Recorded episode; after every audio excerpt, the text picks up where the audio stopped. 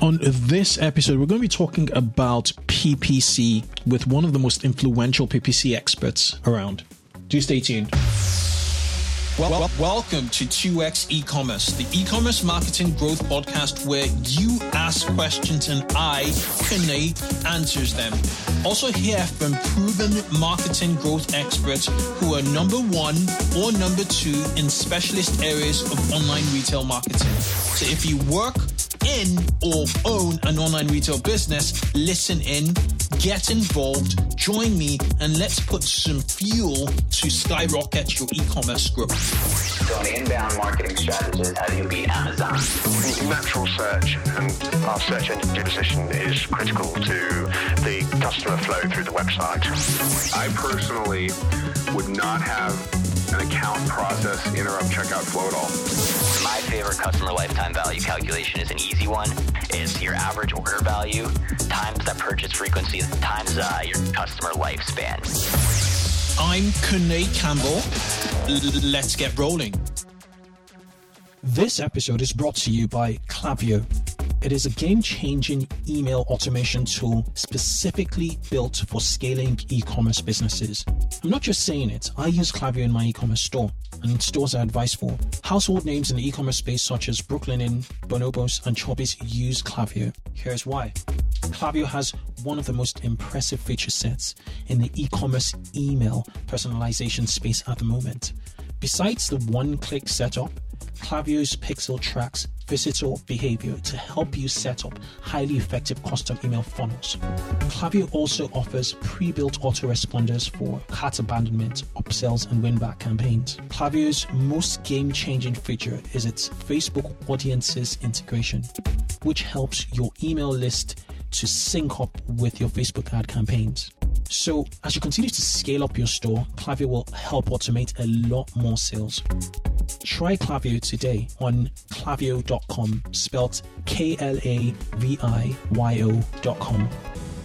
Hi, guys. Welcome to the 2x e-commerce podcast show. I'm your host, Kunle Campbell, and this is the podcast dedicated to rapid growth in online retail. And as you know, we're focused and focused on growth, really. We're, we're focused on helping you guys just deliver 2x, 3x, and even 10x metrics such as conversions, average order value, repeat customers, traffic, and ultimately sales. And how I do it is I either speak, you know, from experience myself or share my expertise, or I handpick my guests that come on this show to to share their experience and, ex- and expertise. And my criteria is really based on one thing: can my guests provide valuable information and insights to help you, my listeners, rapidly grow? And if they can, I try and bring them on the show. Speaking of which, on today's episode, I have with me Duane Brown. He is a PPC, I would say, guru expert who takes in who who actually who who runs a an agency called Take Some Risk, um, INC from Vancouver, Canada, and he pretty much helps e-commerce brands, SaaS, and you know tech brands grow profitably with PPC ad campaigns. He has a ton of experience, um, well over a decade. He has you know um, both worked in house and you know worked um, you know as an agency now. Um, and his his expertise really are in um, search engine marketing, you know, um, which is PPC, AdWords, um, and you know he, the, he he works with tools such as you know Search Searchmetrics, SEMrush, Hotjar, um, ad management like you know Marin, Kenshoo. You know he's is you know when when you're talking about like AdWords, you know, um, you know, AdWords experts, you know, some of the best AdWords experts, you know, in, in the world, you know, search, you know, paid paid search marketing, you know, um, he he is he is he's he's one of the best, you know, in in in in his in his crafts. So, you know, having this conversation with him, you know, I, I just wanted to to gain, you know, a, a lot of insights into, you know, how PPC works now in, in e-commerce, you know, um, especially search PPC, um, and you know, just how everything sort of maps out in in relation to not just um, you know traffic, but also conversion rate optimization and strategy, and how to map that out with other, you know, um, with, with, with other marketing channels you, you have and have a truly integrated, you know, you know, platform. So, without further ado, I'd like to welcome him to the show. Listen to this conversation, and you know, um, if you can, you know, take take some notes. Enjoy. Welcome, welcome, welcome, Duane, to the show. Thank you for having me. Fantastic. Um, could you take a minute or, or two to, to introduce yourself to, to listeners, please? Sure. My name is Duane Brown. I'm based in beautiful Vancouver, Canada, on the West Coast. I'm from Toronto, Canada, and I've lived around the world in London, UK, in Australia, and I love to travel. I've been to 40 countries, and I still have another 100 that I want to see. And if you love to travel, then it's probably something we have in common outside of marketing. Fantastic. Um, 40, 40 countries is, is quite a lot. Where would you say majority of your travels has, uh, uh, where, where, where, what continents have majority of travels um, been? Uh, Asia, because after I lived in the UK for two years, went to Asia for three months on my own. And then obviously living in London, I've been across Europe to, I think, 17, 18 countries in wow. Europe. Fantastic. Fantastic. Okay, great. Um, so we were having a discussion prior to to the call. Um, I don't think you've done yourself enough justice with regards to you know your introduction. You've been quite modest with your introduction, but you run an, an agency called Take Take Some Risk, and um, you guys are a full service agency from a marketing standpoint. Um, what exactly do you do? How do you? What kind of clients do you work with? And um, yeah, and um, you know what are you seeing in e-commerce at the moment? Yeah, our focus is on e-commerce, SaaS, or software as a service clients, and technology brands.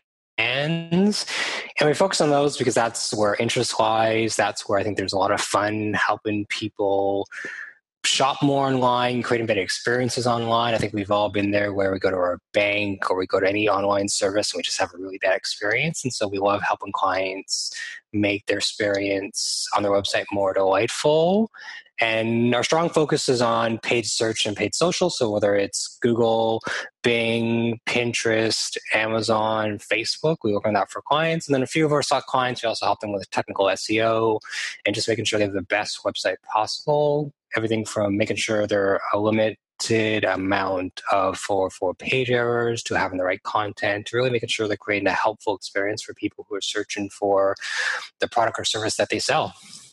Okay, so it sounds good. Uh, it it sounds like you're you're you're into a lot of you know paid you know you know marketing. Um, so over the years, um, how has paid so just looking at the last 10 years how how has the paid search landscape you know evolved um, where where you seen the the best growth and opportunity really from from that viewpoint I've been doing it for 12 years now. So 10 years is a, is a good question. I think most of the change has really happened in the last two or three years. We see a lot more, you know, big and small automation changes, whether it's Google or Bing trying to automate, you know, your bids or how campaigns are run or how campaigns are even set up you know, if you do a lot of shopping on Google and Bing, you know, both of them are really trying to automate that process of setting up a shopping campaign. And so that clients can just set it and forget it. So automation has been the big shift for the last few years. Mm-hmm. I think if you look before the last two or three years, the changes weren't that massive. There used to be three search engines back in 07, 08, 09. And then, you know, we had you know, Yahoo and there's just Google and Bing. And then Google and Bing had a relationship. Yahoo and Bing had a relationship. And now we're back to the point where we're back to three search engines, more or less, between Google, Bing, and Yahoo. So I think up until people, the more things change our industry, the more they stay the same.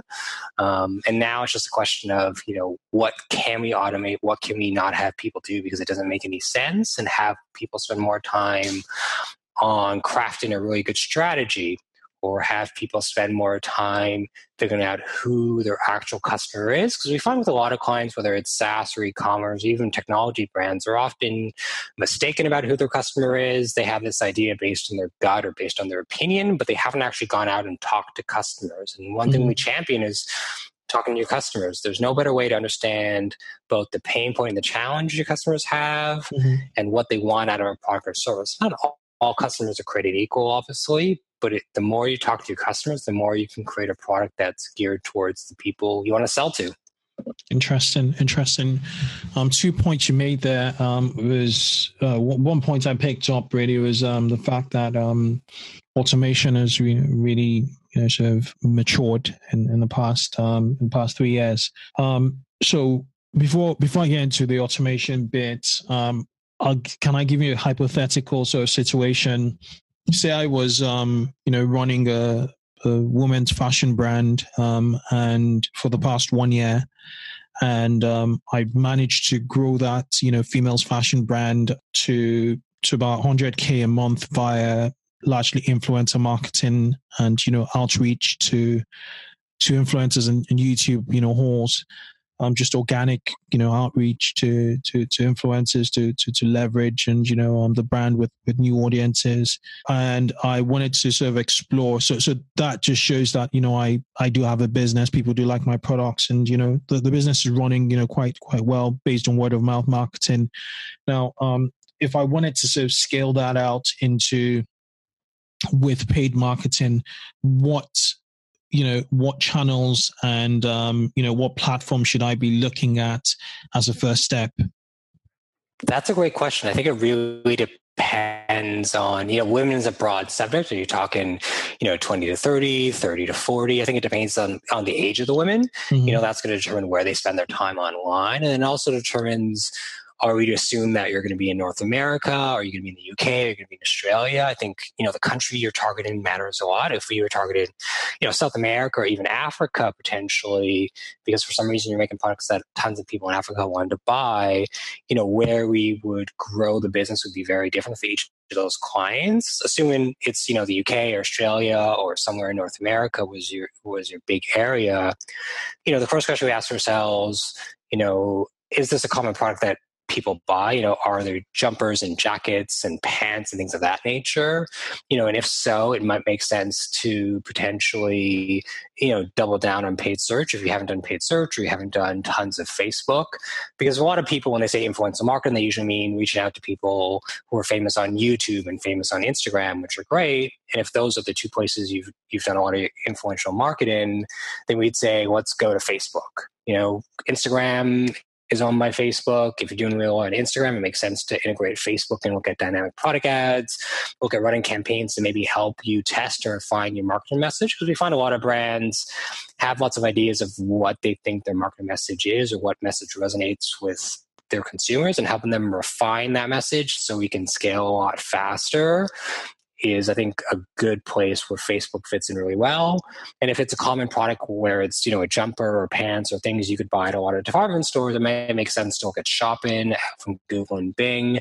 It might potentially make sense to look at some search campaigns. If we know you compete with a lot of major brands that people search for, even a lot of these direct consumer brands, whether it's, you know, the Everlane and those kind of brands, maybe it makes sense to bid on those brand names on Google and Bing and help people understand that if I like XYZ brand over here, that's a direct consumer brand, they also might like my client over here. So I think it kind of really depends on who your customer is, where they are in the world, and then figuring out do we double down on your social side and, and build up your Facebook if you're doing a lot of stuff already with influencers on YouTube and Instagram, or does it make sense to go to paid search based on the budget and do a lot of shopping and a lot of competitor bidding so people know that you're an option?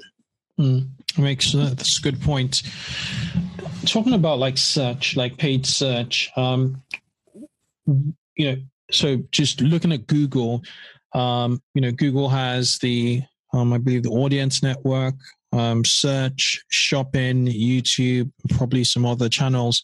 So from AdWords, um, where do you think like advertisers can get the biggest bang for their buck?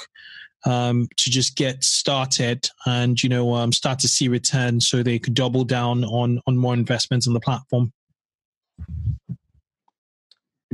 yeah so it depends on your price point if you are price sensitive in the sense that you're price competitive with other people in the market, then I'd say shopping.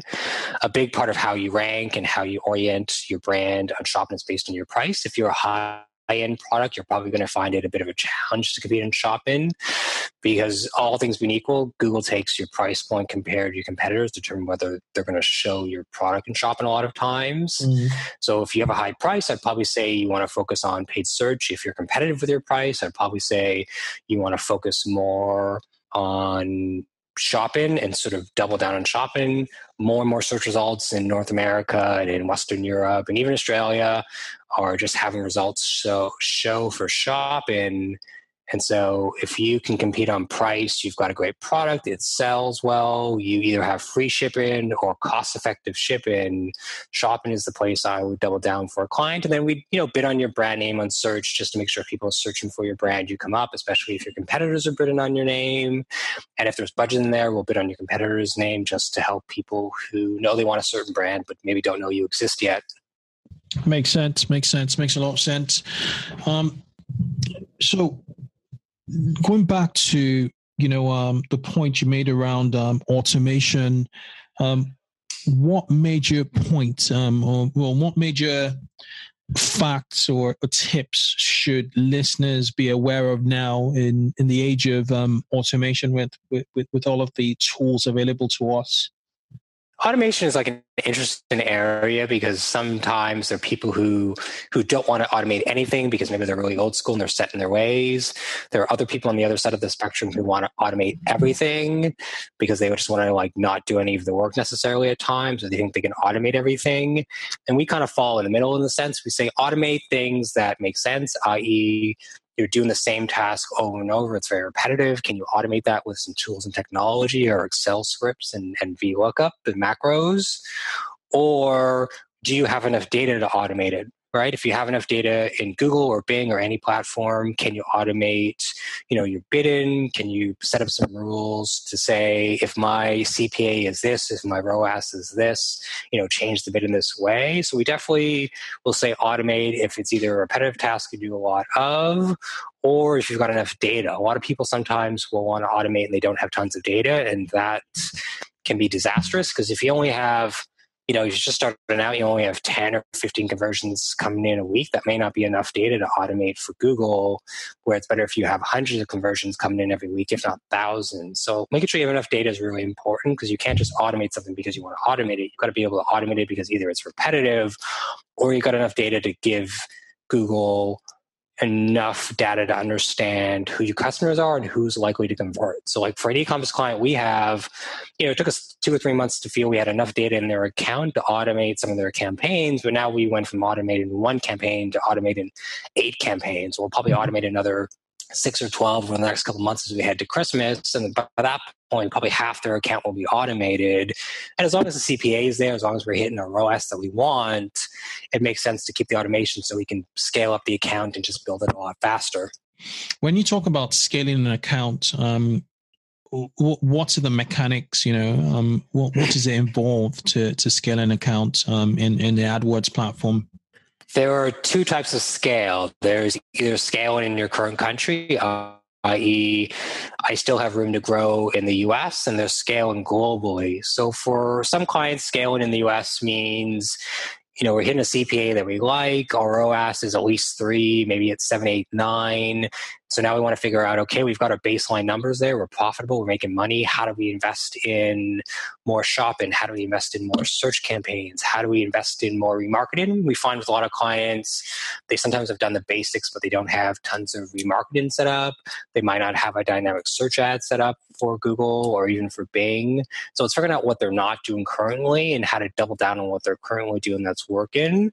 If a client's saturated the US on Google, it's is Bing an option for them? Have they considered Bing? Lots of clients, lots of agencies we find don't do Bing because they feel it's extra work. But I'm like, you know, 15, 20, 35%, depending on where you're on the world, people use Bing in certain countries and not to be on Bing is doing yourself. And if you're an agency, doing your client a disservice. So we say if you're maxed out on Google and you haven't done Bing, Bing is the next place to scale in the US. If a client says we think we've maxed out or at 80% of what we think we can do in the US, scale for them might be going to Canada potentially being Canadian, I can tell you it's expensive to ship stuff to Canada. It's why Amazon only has maybe 10% of the catalog they have uh, compared to the US. So scaling for them might be going to Australia if you're an American company. It might mean going to the UK because for a UK person, you know, what might be $100 American in the US might be only for the pound, might be only what that's probably 50 bucks, 80 bucks yeah. for a British person. Yeah. yeah, yeah. So it's it's scaling for them might be going to the UK, which might also mean that's a beachhead to the rest of Europe, right? If you can get get in the UK and be competitive there, it means can you go to like, you know, Amsterdam, Germany, just a lot of Central Western Europe and just add on more countries. Because if your analytics are showing that lots of people come to your site from a certain country, and your customer success team are saying we're getting lots of people who want to buy from this country but we can't because we don't ship there currently. That might be a place to scale to grow the business outside of the us if the us is saturated right now. Interesting. So do, do w- before you scale do, do you work like on a test project? The reason i'm asking is because like on on facebook um, for instance um it's a platform i'm more familiar with. Um, we could test on like 10 dollars a day you know or 10 pounds a day. And um, you know as you, you, alluded to earlier you know once you hit your ROAS um, that you're comfortable with then you ramp things up and um, you could scale that out to $200 a day across you know 10 ad sets. Um, because you know your initial proof of concept and test has been you know proven um, so I was just, you know, wondering what how that translates in in AdWords. Um, do do you just do you suggest you have a test budget, or um, is it something totally different? No, we still have a test budget. You know, usually with clients, if we're going to test stuff, depending on what we're going to test, we usually ask for five thousand dollars a month. We may not spend that five thousand dollars. We ask for that ceiling just so that we can test lots of things really quickly and not have to keep on going back to the client and say, "Oh, can we have another thousand? Can we have another two thousand? So that might mean either in the second scenario, testing stuff in a new market like the UK. If we still think there's room to grow in the US, it might mean testing new campaign ideas, new remarketing. It might be testing lots of display stuff. So we definitely have a testing budget lever, and we take the testing budget and it's very separate from what we're doing, you know, day to day with the client and week to week on the account. And if we find out you know things are not working we may decide in two or three months to cancel it we may decide to shift our strategy and go test out you know bing potentially if we tried to test things out on google and we couldn't scale it there anymore. Uh, so we definitely do a testing budget because i think it's important for clients to always be testing and always trying to learn something. The worst thing you can do for any brand e-commerce saas doesn't matter what you sell the worst thing you can do is just stay still and not do anything and not try new things. Okay makes sense. Um, this is more like a general question. Um, is is AdWords still profitable um, for the first sale, or um, has it matured? Um, what, are your thoughts? Not not your thoughts. What is what's your data suggesting with the clients you have? Yeah, I think it's rare for any platform to be, to be profitable with a first customer. You know, with a lot of clients, we talk about what's the lifetime value to begin with. We don't think about mm-hmm. that first sale because you don't want someone to come and just buy once, right? The idea is you've acquired this customer and you want them to come back and buy a second, a third, or fourth time, depending on what you sell. If you sell clothes, obviously you'll have more purchases. If you sell like aftermarket car accessories online, you might not have as many purchases. You might only have a second or a third one. So we try to think about clients and what's the long term value of this client acquiring that customer. And sometimes, yeah, the first sale is profitable. Other times it's not. But as long as we can get from that first sale at the start of the month to the end of the month, and then we hit a positive ROAS, then that's okay. Because you've got to look at money as an investment in marketing, right? The money you spend is an investment. It's not, you know, it's not a cost center. It's no different than your customer success team. Your customer success team is not a cost center, they are an investment. And you want to invest in making sure your customers have a great experience. You want to invest in your marketing that helps get your brand out there so people understand, you know, who you are, what you do, what you sell, why they should buy the product from you versus from somewhere else. And so even if you're not profitable on that first sale, you can get the profitability if you've got a great in-house team or a great agency or you're using both potentially and then it's about figuring out okay you've acquired that customer how do you get them to make their second purchase and their third purchase? And how do you just increase the lifetime value so that they're super profitable? How'd you do that?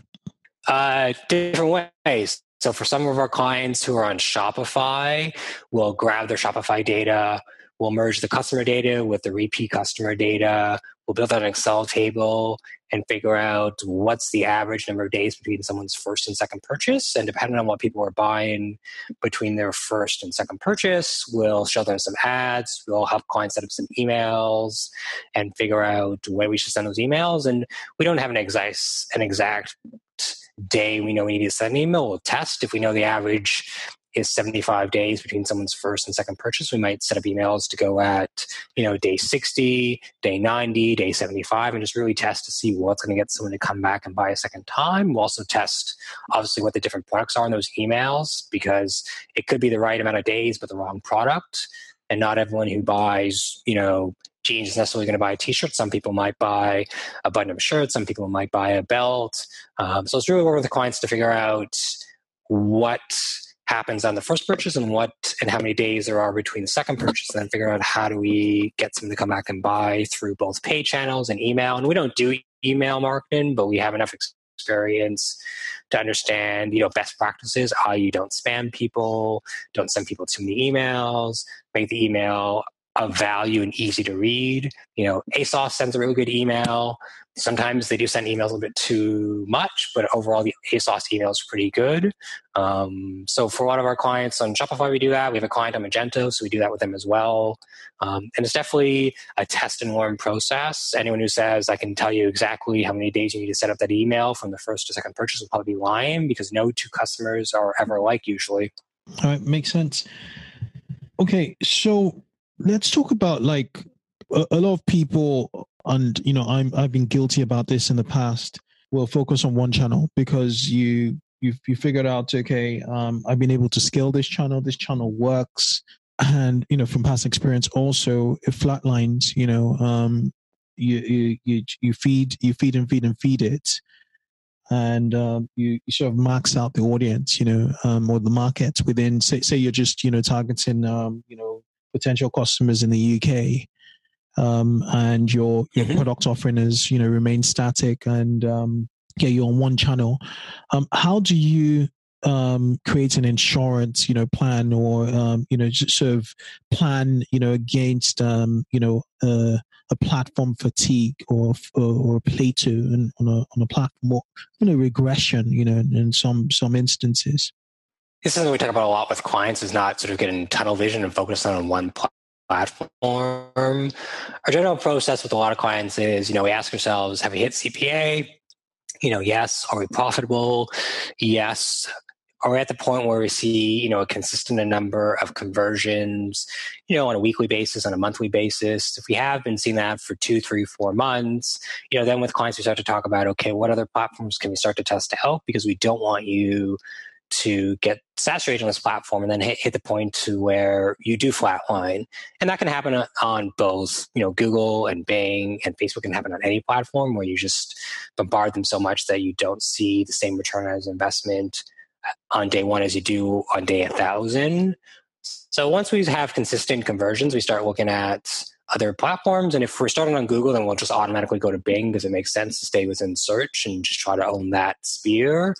If it's a client that's on Facebook and we already have Instagram figured out, we you know we might go to search, we might go to Pinterest potentially. Depends on like what the product is and what they're selling. If it's a lower end product, we might try out Pinterest. If it's a higher end product, mm, and we know people search for it online, we'll just try out and start testing Google because I think and the way we think about it and the way we talk about clients is think about it in the terms of building a house, right? You've got Facebook to work, you got Google to work, you know, you're building that foundation, you're building that basement, and that's great, but you want to start thinking about the second floor and, and the first floor and making sure that you've got like walls and stuff like that. And so as you finish that basement, you finish building up that platform, you want to think about what's in the second floor. Is that another search platform like Bing? Is that going over to Facebook? Is that going from Facebook over to Google?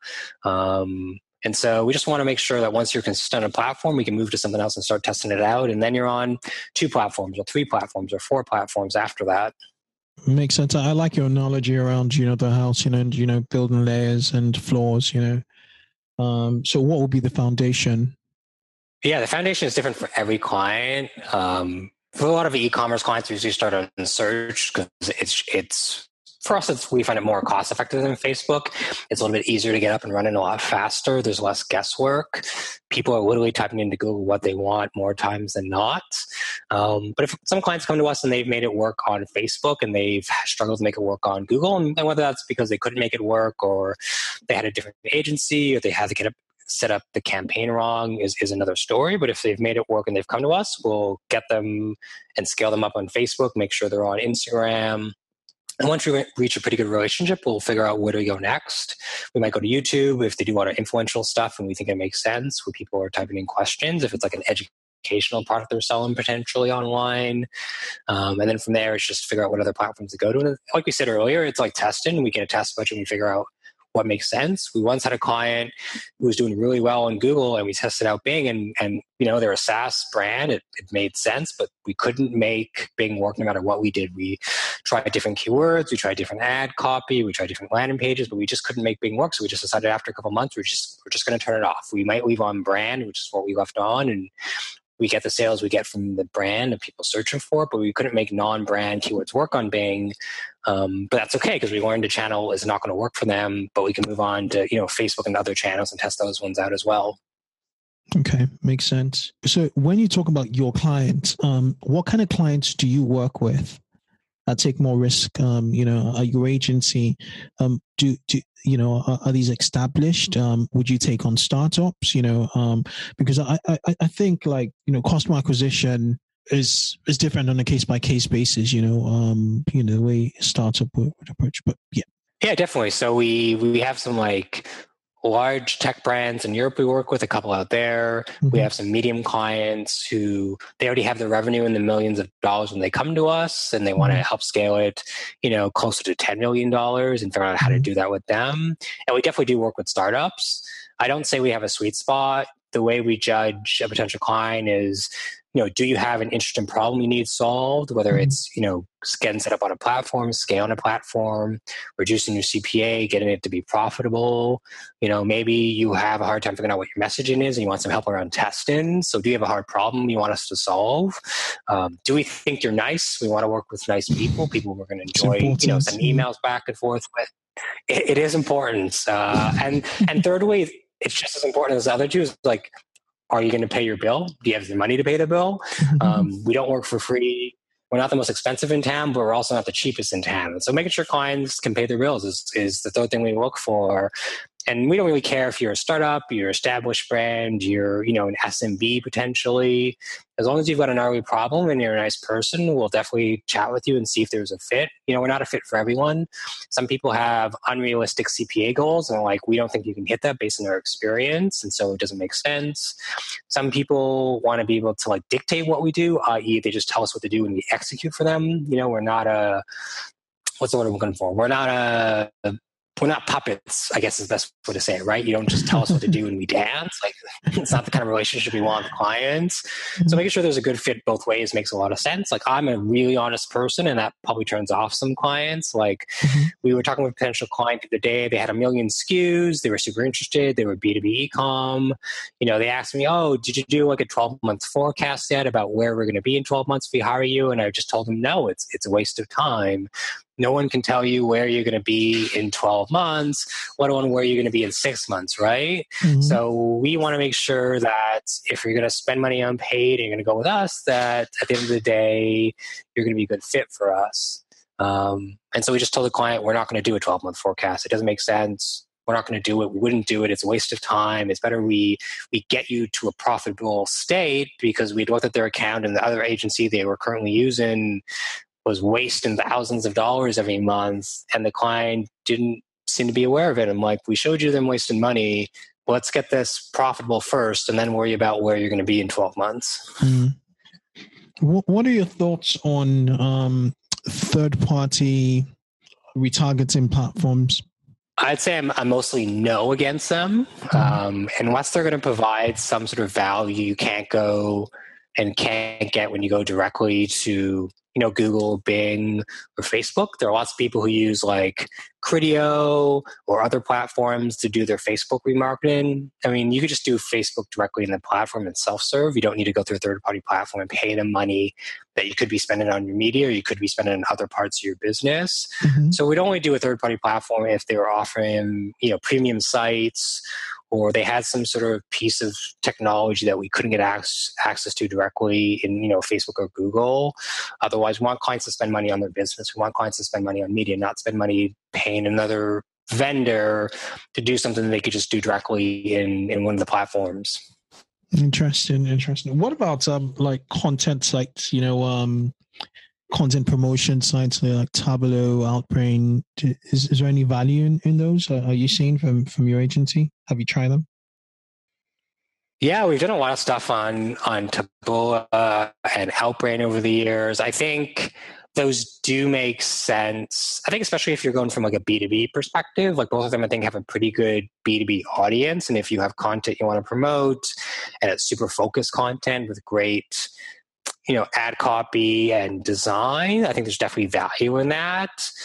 But obviously, you have to realize that not every person who clicks on that ad is going to be of value. So I think it's a way for you to, you know, potentially build your remarketing lists, test out if that audience from that platform makes sense. So maybe send them to a dedicated landing page of some sort, build a remarketing list off that landing page, remarket to those people, see if they sign up for your webinar or mm-hmm. your demo or download your ebook or see if somebody signs up to use your product in of itself. So I think there's definitely value in those platforms, but I wouldn't go to a third party platform or Taboola or an Outbrain until you've really maxed out two or three channels directly. And whether that's, you know, Google, Bing, Facebook, Pinterest, Amazon, whatever those two or three are, you know, it doesn't really doesn't matter as much as you've maxed out two or three and you've got a good base on your business, and then you can afford to experiment with what I would say are high up the funnel channels that probably won't have a direct ROI that's easily trackable right away. True, true. Okay, so depending on, on where you sort of search or look on, on the internet um, or books you read, it, it takes between seven to like 13 plus touch points um, for most sales, you know, leads to convert, you know, to, to customers. Mm-hmm. This is obviously with the exception of impulse purchases because um, with first-hand experience, people who've viewed some ads on Facebook, for instance, um, for products that are less than 30 bucks or $40 thereabout, um, just impulse purchase because um, first of all, there, there's so many things coming into play. One is, you know, mobile phones. Um, two is, you know, one touch, you know, um, payments, you know, such as Apple Pay and even PayPal enable, you know, this impulse purchases um, especially PayPal because um, there's accountability in with PayPal. Um, you could always open up a, a complaint, um, which freezes the the funds mm-hmm. for for the seller. So there's a lot of that going on. But on the other side, for brands, you know, which are the kind of brands you're working with, um, you know, lots of potential customers would have interacted with the brand several times and this brings the the case for re- remarketing remarketing seems to be like a hugely important you know um sort of pillar in in, in the paid search marketing and you know paid marketing in general um so my question i know this is very long-winded um is that um, my question is um, more around um, traffic. You know how do you get cheap quality traffic for awareness for the first five you know six maybe even seven inter- interactions before that sale? Um, from the data your agency is you know um, has you know access to how are your best in class customers doing this you know in terms of like building that funnel and you know building that awareness before they go for the kill. That's an interesting question and I actually think that's the wrong question. Mm. The hmm. reason I think it's the wrong question is because everybody wants cheap traffic. The problem with cheap traffic is it's usually not quality traffic, i.e., someone who's going to buy and someone who, who's going to convert. So when we work with clients, we don't focus on our CPC or we don't focus on getting cheap traffic. We focus on getting the right traffic who's going to buy, ideally farther down the funnel or closer to the I, closest to the point where they're going to purchase. Um, and so you know, you can say the CPC on Facebook is, you know, two dollars, God forbid, and, and the CPC is going to be, you know, a dollar on Google, and we should just go to Google because it's cheaper traffic. But if people for some reason are not going to buy that product based on a Google search or based on shopping, then you shouldn't be on Google. You're just going to waste your money. So we don't look at cheap traffic. We don't look at CPCs other than to make sure we're not having, you know, a mistake in the account where something gets skyrocketed and spends tons of money. We focus on is it quality traffic? Is it going to convert? If it's converting, why? If it's not converting, find out why and figure out why. It could be the wrong traffic. It could be, you know, the ad copy potentially. It could be the landing page. Oftentimes, with a lot of clients we find, you know, their ad says one thing and their landing page or the product page, if it's an e-commerce site versus a SaaS client, says something completely different you know really making sure that your ad copy and the page it goes to whether it's a product page or item page is in sync is really important because having that having that point where there's a disconnect between your ad and your landing page throws people off. But if those two things are in sync and you have quality traffic, the person should convert. And you shouldn't care what you paid for each click. You should care that are they spending enough money when they come buy from you? Is the lifetime value going to be really profitable? And can we make money in the long run? Interesting. I, I guess I I didn't frame the last bits of the question correctly.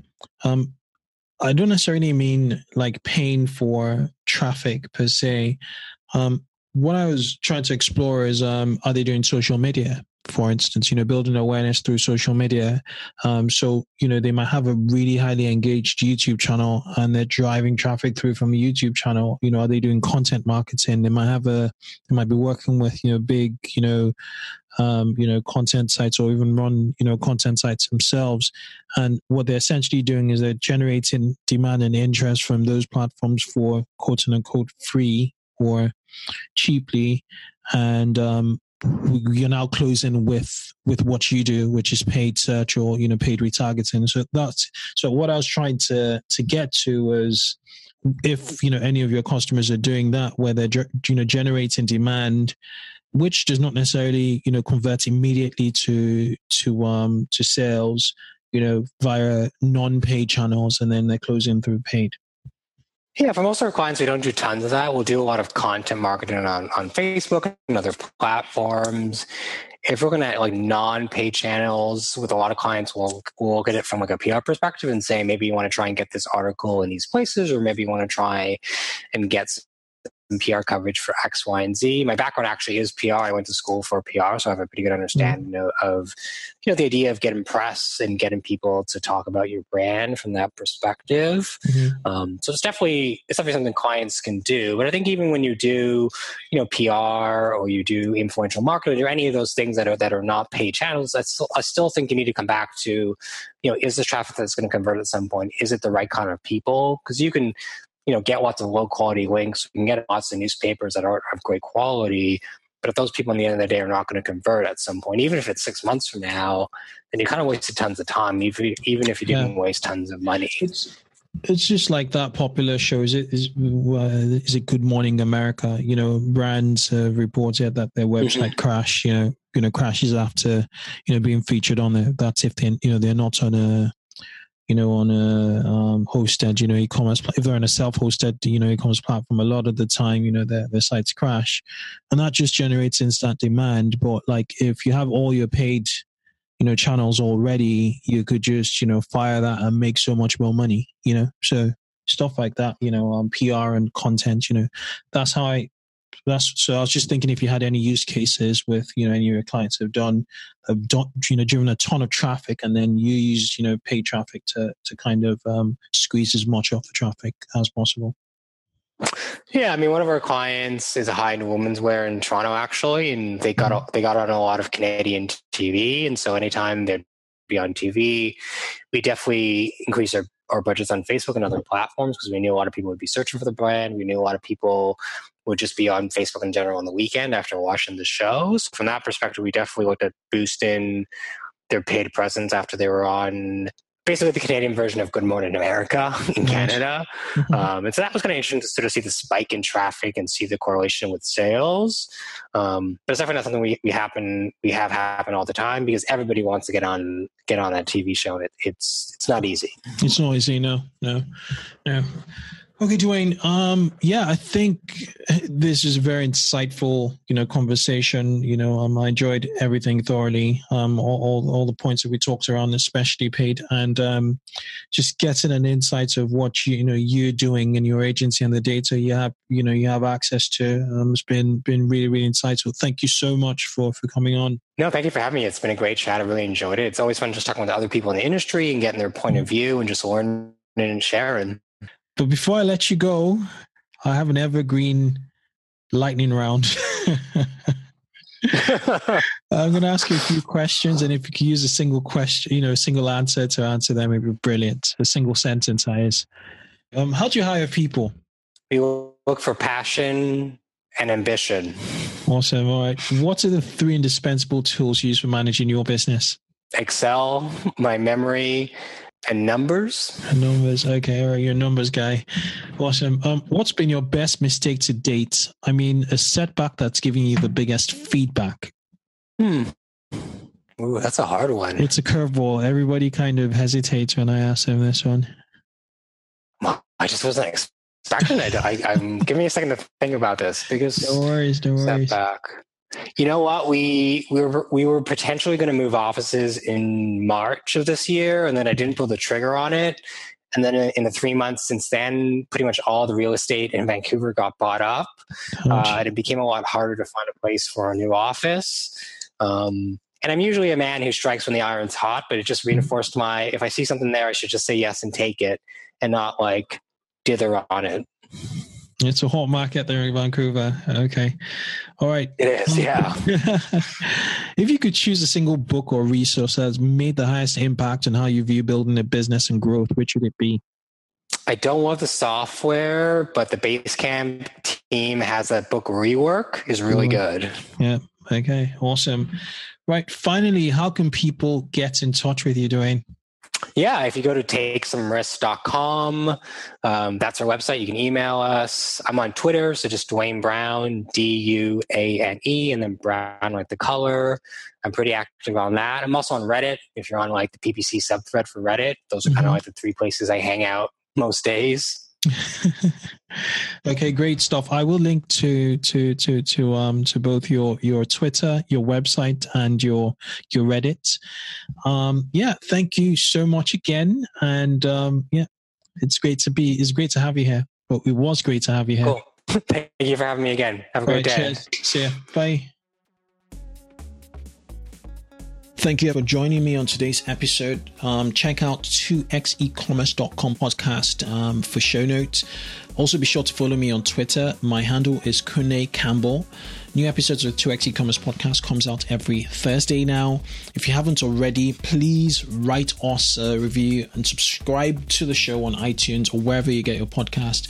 And if you like this episode, share it on Facebook, Twitter, LinkedIn with your friends. 2x e-commerce is produced by me, Kunle Campbell, with the help of Boban Markage. Thank you so much for listening. Have a terrific one. Bye.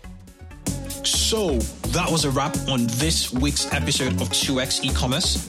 Remember, you can catch me every week and also send your questions and comments on Twitter using the hashtag 2xecommerce. Keep yourself in the loop by subscribing to this podcast on iTunes or your favorite podcasting app. It only takes a few seconds and it means you'll get the most up to date episodes to help you grow your online store. Do have a good one till I catch you on the next show. Bye bye.